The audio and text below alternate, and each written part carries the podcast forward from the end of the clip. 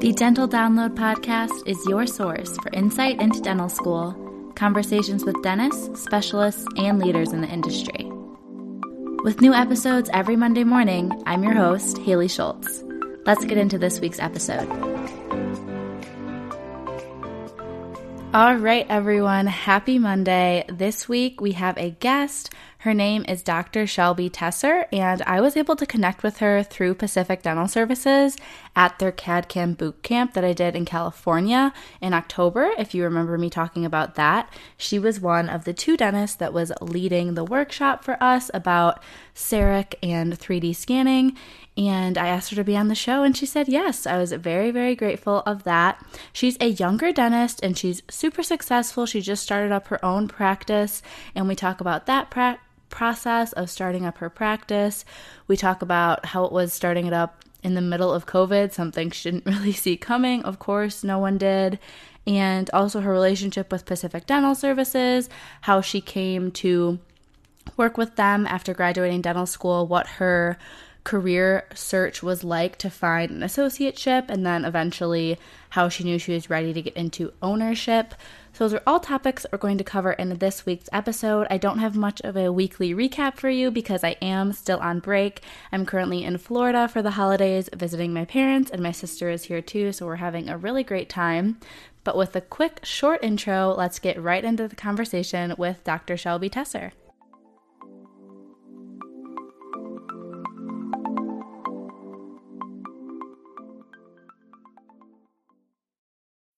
When you need mealtime inspiration, it's worth shopping Kroger, where you'll find over 30,000 mouthwatering choices that excite your inner foodie. And no matter what tasty choice you make, you'll enjoy our everyday low prices, plus extra ways to save, like digital coupons worth over $600 each week. You can also save up to $1 off per gallon at the pump with fuel points. More savings and more inspiring flavors make shopping Kroger worth it every time. Kroger, fresh for everyone. Fuel restrictions apply.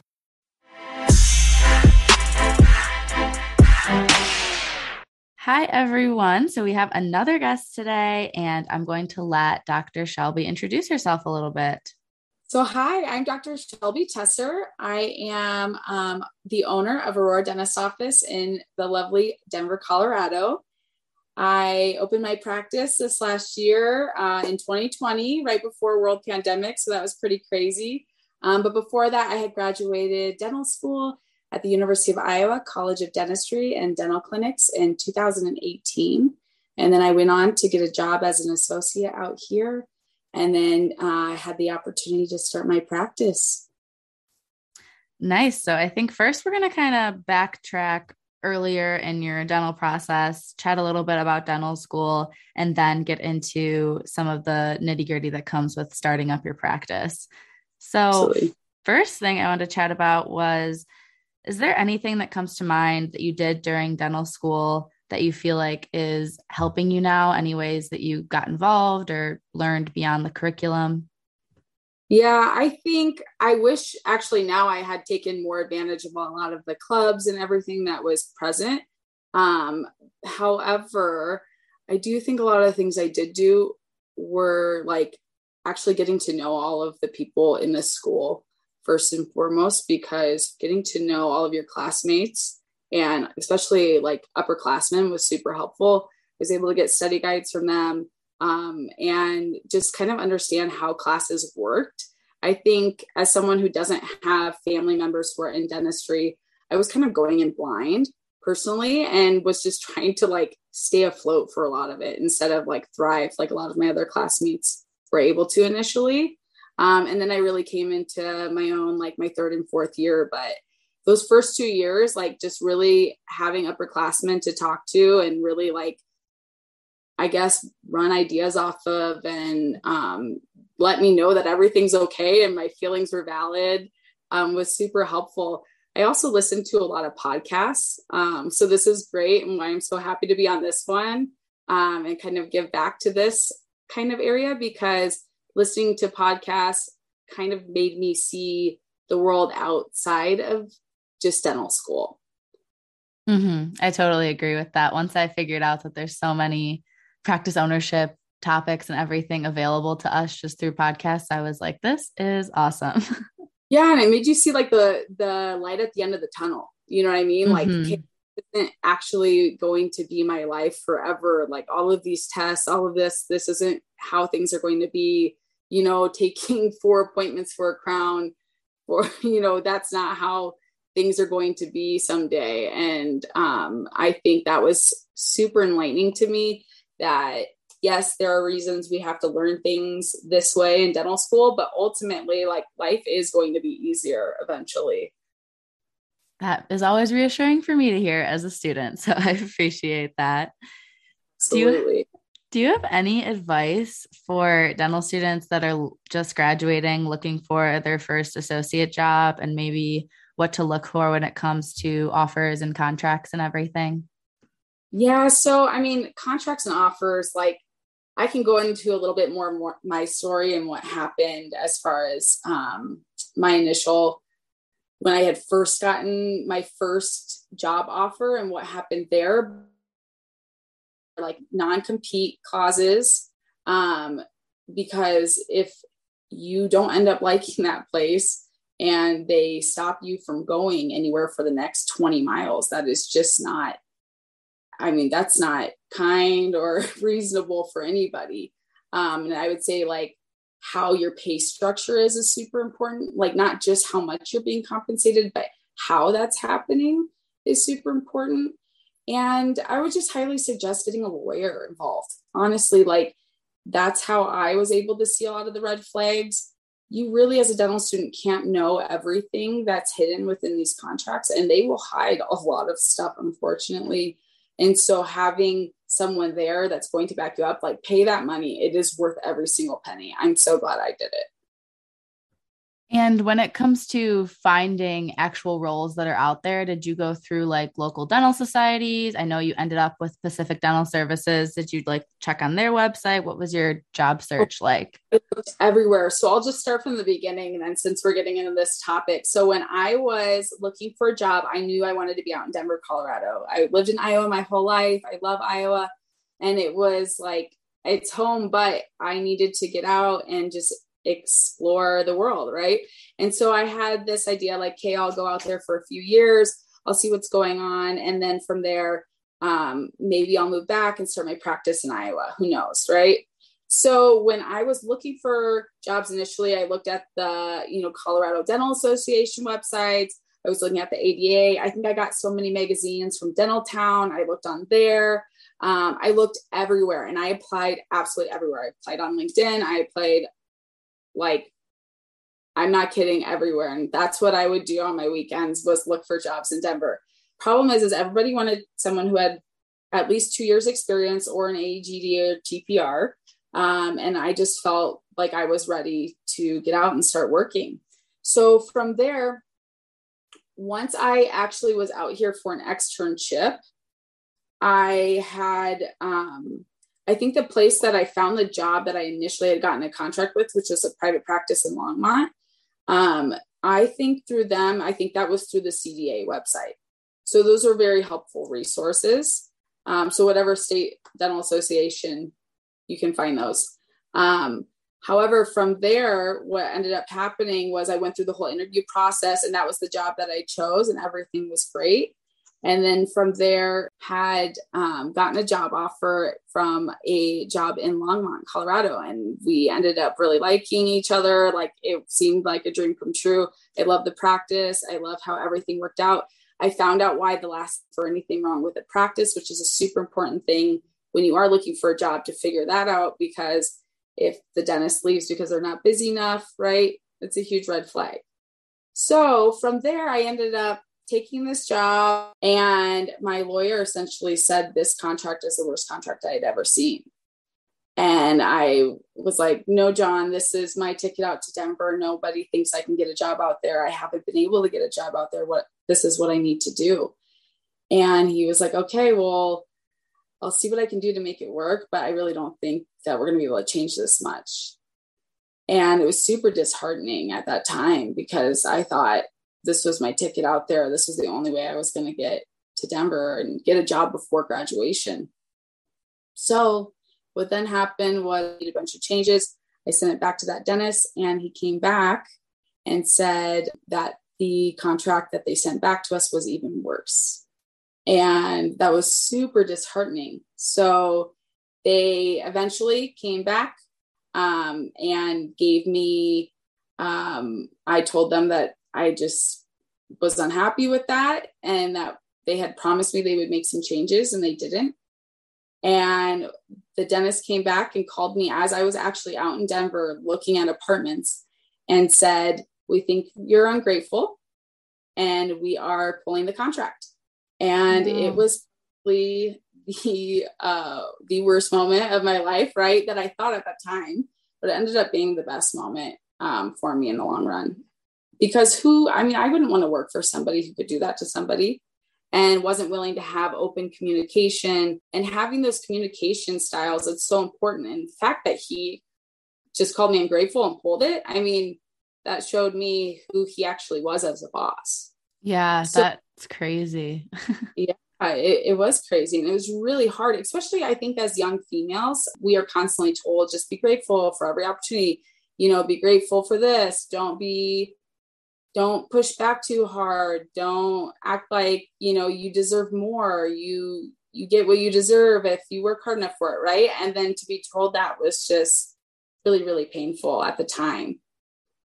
But i was lucky enough that i had a lawyer and somebody that was looking out for me in that situation. And i realized that a lot of these i mean everybody's looking out for themselves in these situations and I need to also look out for myself by having that lawyer there to protect me and look at those things um, because I am so trusting and I probably would have just signed it otherwise. Um, so I was really grateful I did that.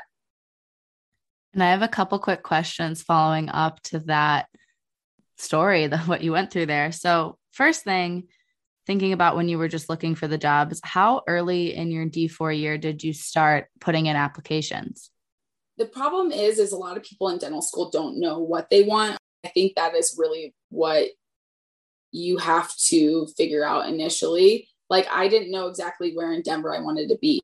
The problem was is I was actually like trying to apply like so early, like my early in my D4 year and I was just applying everywhere in the Denver metro area, right? And then finding out like later on when I got out here, like where was it that I actually wanted to be?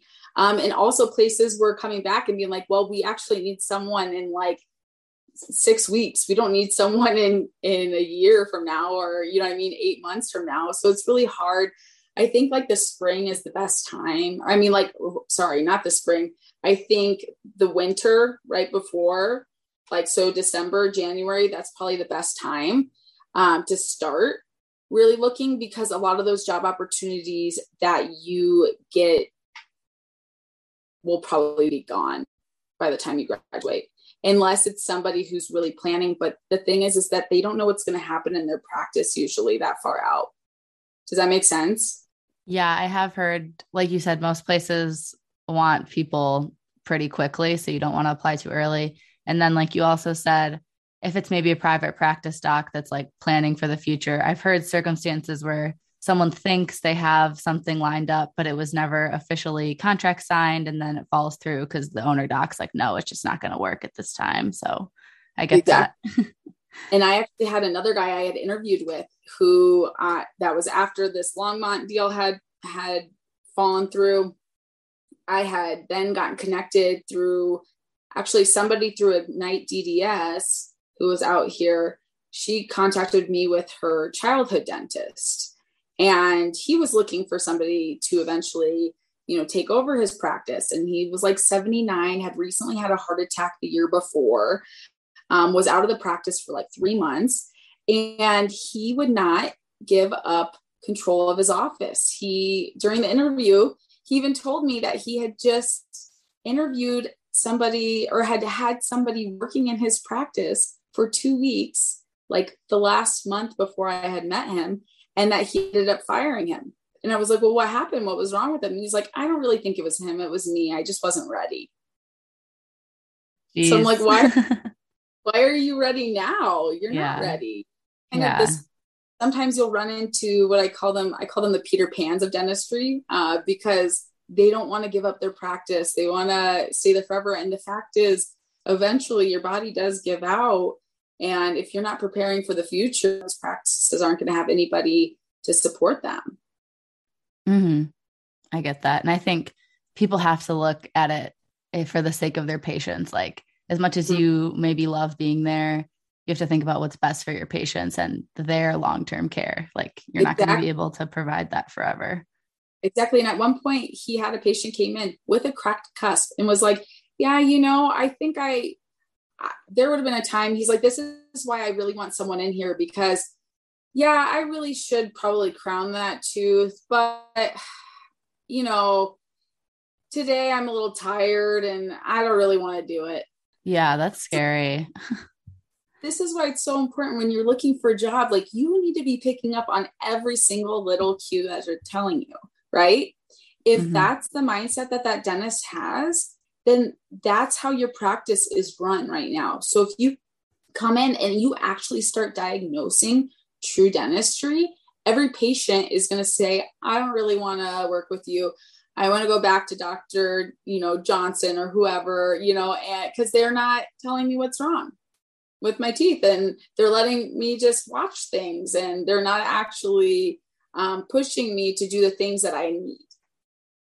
Yeah, I've heard that in a lot of pr- practice transitions too, that patients leave because they're like, I've been coming here twice a year for 10 years and I've never had a single cavity. And now you're telling me I have five. It's like, well, they just weren't diagnosing exactly pro- properly. Yeah. It's really sad and it's really scary too as a dentist. And I think we have a great profession. 99% of dentists aren't that way, right? But there are a few, and you're just kind of baffled at times of, and you have to come in and now clean up that mess. And it happens even when you, when I get new patients into my office that they've moved from somewhere, they had their dentist for 20 years, and now we're looking at you know so many issues that have never been dealt with you know undiagnosed sleep apnea that are leading to cracked crowns and all sorts of other issues that need to be addressed and i you know sometimes some patients are very receptive to it but some of them are just so confused why a dentist is concerned about their health. Yeah and i think like we were saying some people have like this perception of the dentist that we kind of have to try to change if people are like they just want our money if they diagnose anything i don't really need it i think it's really important to be a strong communicator and educator so patients can actually understand why they need treatment absolutely i think that's one of the biggest things that i learned um, was when you're in dental school you diagnose sometimes to save the patient money right and, it's it's because of the populations we're working with we're really trying to just do sometimes a lot of patchwork stuff um, pushing things off to the next year, right? And what ends up happening though is when you are in private practice or, you know, in whatever model that you're in, when you're not in a school situation, you actually get to see that work come back and the failures happen. And it's very eye opening and very humbling. And now what I've learned is I want to plan long term dentistry. I don't want to be fixing my work that I did two years ago. I want to be doing the best thing for the patient. Because if you ask a patient if they would rather do something once and have it last 10 years or do something and it's going to last them two years and then you're going to have to go back in and do it again for them and do that first option anyway, what do you think the patient's going to choose in any day? Yeah, that first option, just doing it correctly. exactly. So it is really eye opening once you actually are out in practice. And I think that's the biggest tip I could give somebody when they are in dental school is really start or when they start their career is to start planning long term, really doing what's best for the patient and for yourself eventually, because that's really stressful when you have failures come back and you are doing things that are herodontics and then they don't work out. And patients do not realize how long um, a guarded prognosis is. When they say when we say guarded prognosis, they think 5 years. And that's not what we mean, right? Mm-hmm. So being very with patients and being very clear with them is huge for the success of your future practice. And I guess while we're talking about treatments, for people that don't know, Dr. Tesar and I got to meet when she was teaching a CAD CAM workshop through PDS that I got to attend. And I just wanted to talk about how, upon graduating dental school, did you personally go about learning um, new procedures, procedures, maybe picking up your speed or just new techniques like digital dentistry?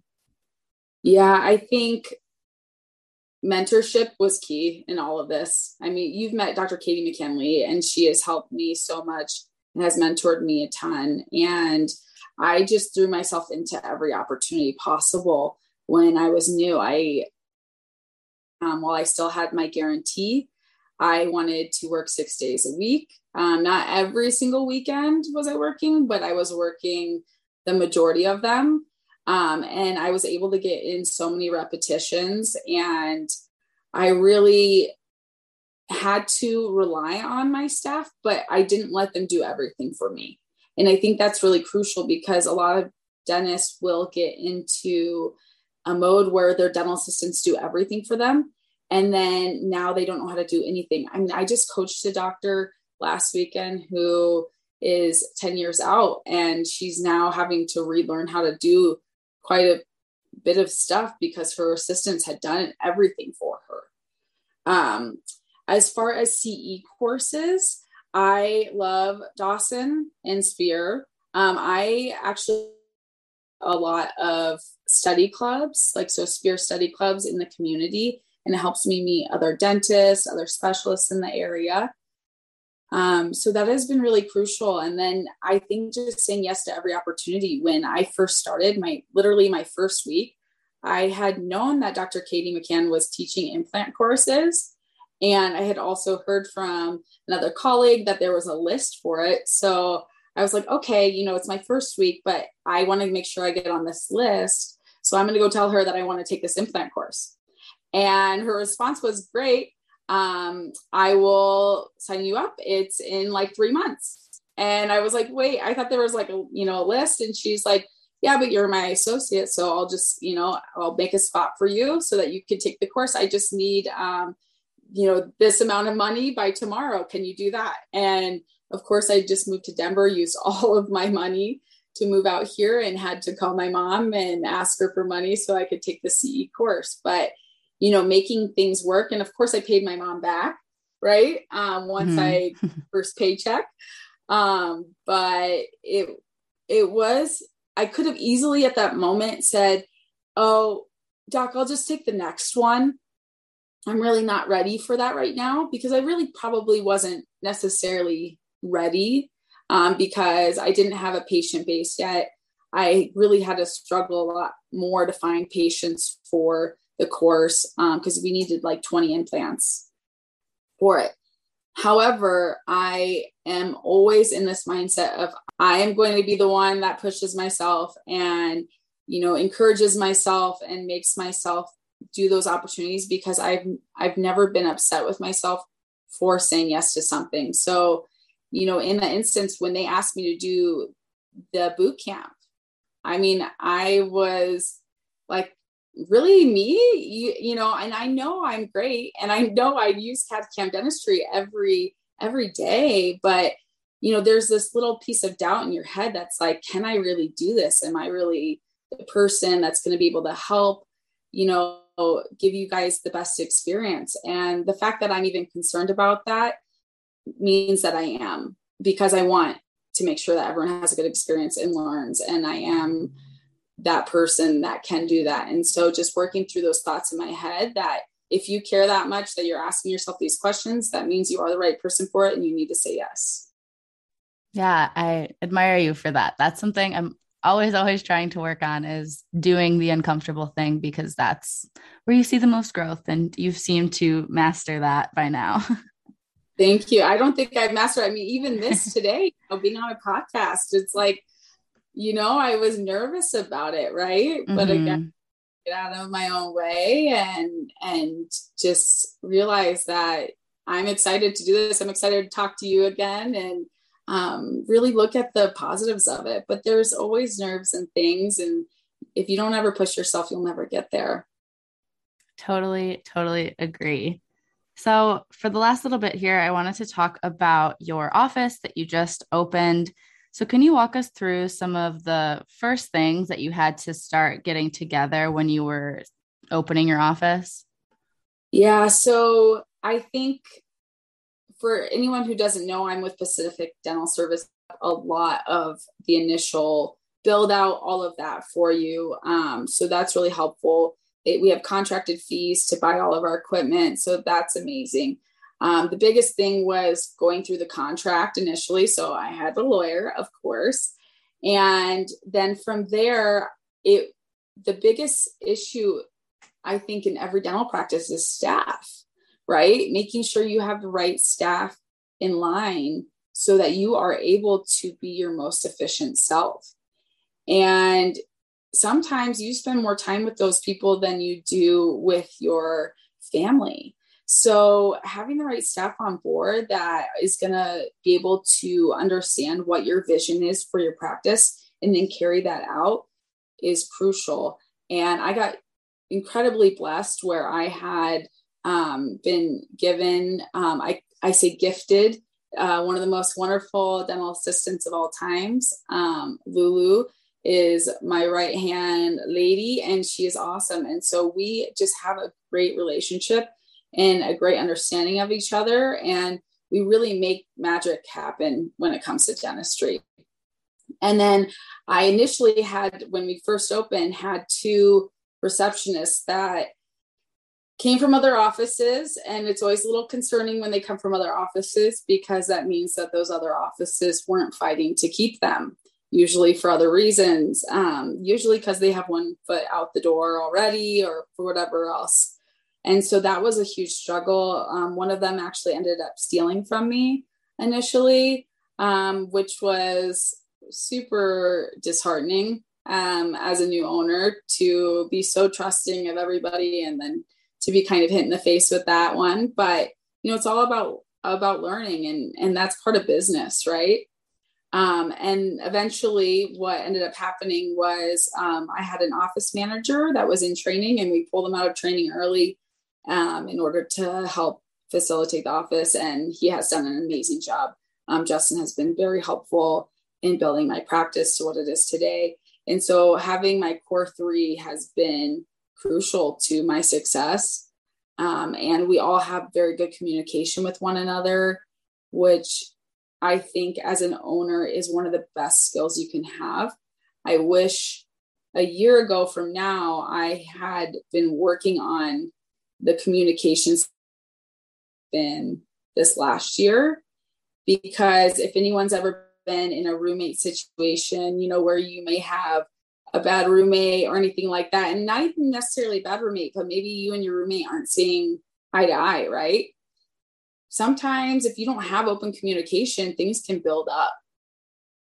And that happens in practices too. And so being able to have those conversations, and especially me as the owner and the leader of the practice doing that, it shows my staff how much I actually care about them, their well being, their development, and wanting to maybe just redirect bad habits and things before they become really big deals. So, when it comes to staffing, like you're saying, have you found you prefer someone from a totally different, whatever background of work that you train exactly how you like? Or has it been easier if the staff comes in with some background, but then you might have to change certain habits? Yeah, I will take somebody with a great attitude who's humble and hungry all day over somebody who you know thinks that they know everything already right mm-hmm. yeah at the end of the day you can teach someone how to go over the financials with the patient. You can teach someone how to verify insurance but you cannot teach someone to be a good person to care about others and to want to to push your practice to the next level. That's just something so innate. Um, so i will take someone who is excited to learn and yeah, wants to be there all day long. Would you say that staffing has been the biggest challenge you've faced in your office with this past year? is there something else that comes to mind that's been a big struggle? Yes, I would say staffing is a huge one. But I also think another issue that I personally am just having to face is learning how to realize that I cannot make everybody happy, right? So I'm a people pleaser and I want to make everybody happy. And a lot of times, some of these patients are unable to be happy themselves, and that's really hard. And I take that very personally.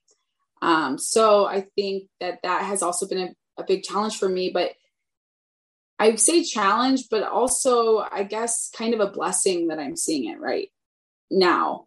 And I see when there are situations when I've had maybe a patient who is just completely out of line and I have dismissed them.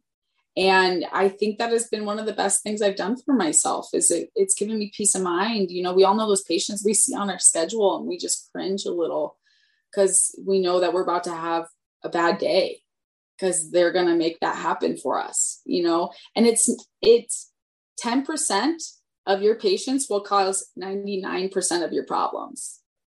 So I think that is a huge learning curve when you're starting your practice is really learning that yes, I'm here to serve people and I'm here to help people. And I want to I'm going to give them one of the best dental experiences possible. However, there are also pe- people who will take advantage of certain situations and those people may be better suited in other dental practices. And i may not be the best provider for them and i think that's really hard for me as someone who constantly pushes myself and wants to be the best sit back and realize that i might not be the best for somebody and that's okay well thank you for that i I feel like that's something I'll end up encountering once I get into patient care. If I'm, since I'm only in my second year, I'm not directly treating patients yet, but I could imagine I'll have a similar struggles. So that's good advice. Do yeah, you, have- will. Yeah. yeah, I'm sure. Um, so before we wrap up, do you have any final advice or words of wisdom you want to share for dental students that are listening? Yes. Um, so a few things. I think when you are going through dental school, I wish I had not worried so much about the grades, I guess. And, you know, I didn't want to, I didn't know if I wanted to specialize or not. However, I wish I had actually learned the material and really like taken it in rather than just trying to cram all the material in, trying to learn it for the exams, right? We spend we spend so much on on dental school and it's this knowledge that we actually need to sit down and learn. Two years I was just trying to get by, get get the grades, get the A. The goal at the end of it should not be to get the A. It should be to actually learn the material so you can better take care of your patients. Um, and I think that's a huge one. The other thing would be start start learning and leaning into some leadership material now. There are plenty of books that you can you can read and listen to if that's how you do it. I listen to Audible books, I listen to podcasts, right? All of these things are at your disposal. You have, we have the internet nowadays. We have everything at our disposal to be the best dentist that we want to be. You are your only limiting factor. So take that, take whatever you want, and make sure you just have a set path of hey, I'm going to read this many books a year on leadership and then this many for fun. You know, for me personally, I listen to a dental podcast in the morning.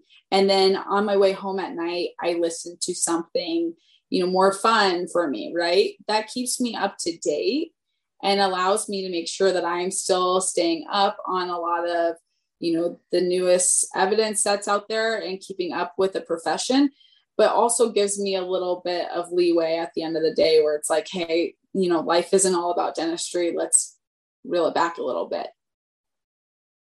Well, thank you for that. And thank you for all of your great advice and sharing your story with us. I know it's going to help a lot of people. So I do really, really appreciate your time. But thank you. And is the best way for people to reach out to you if they do have any specific questions and to follow along with what you're doing just through Instagram? Yeah. So my Instagram page is Dr. Shelby Tesar. Um, and yeah, go ahead, follow me there. That's probably the best place possible. You can also always email me at or or DM me on Instagram, but um, my email is shelby.tesar at pacden.com.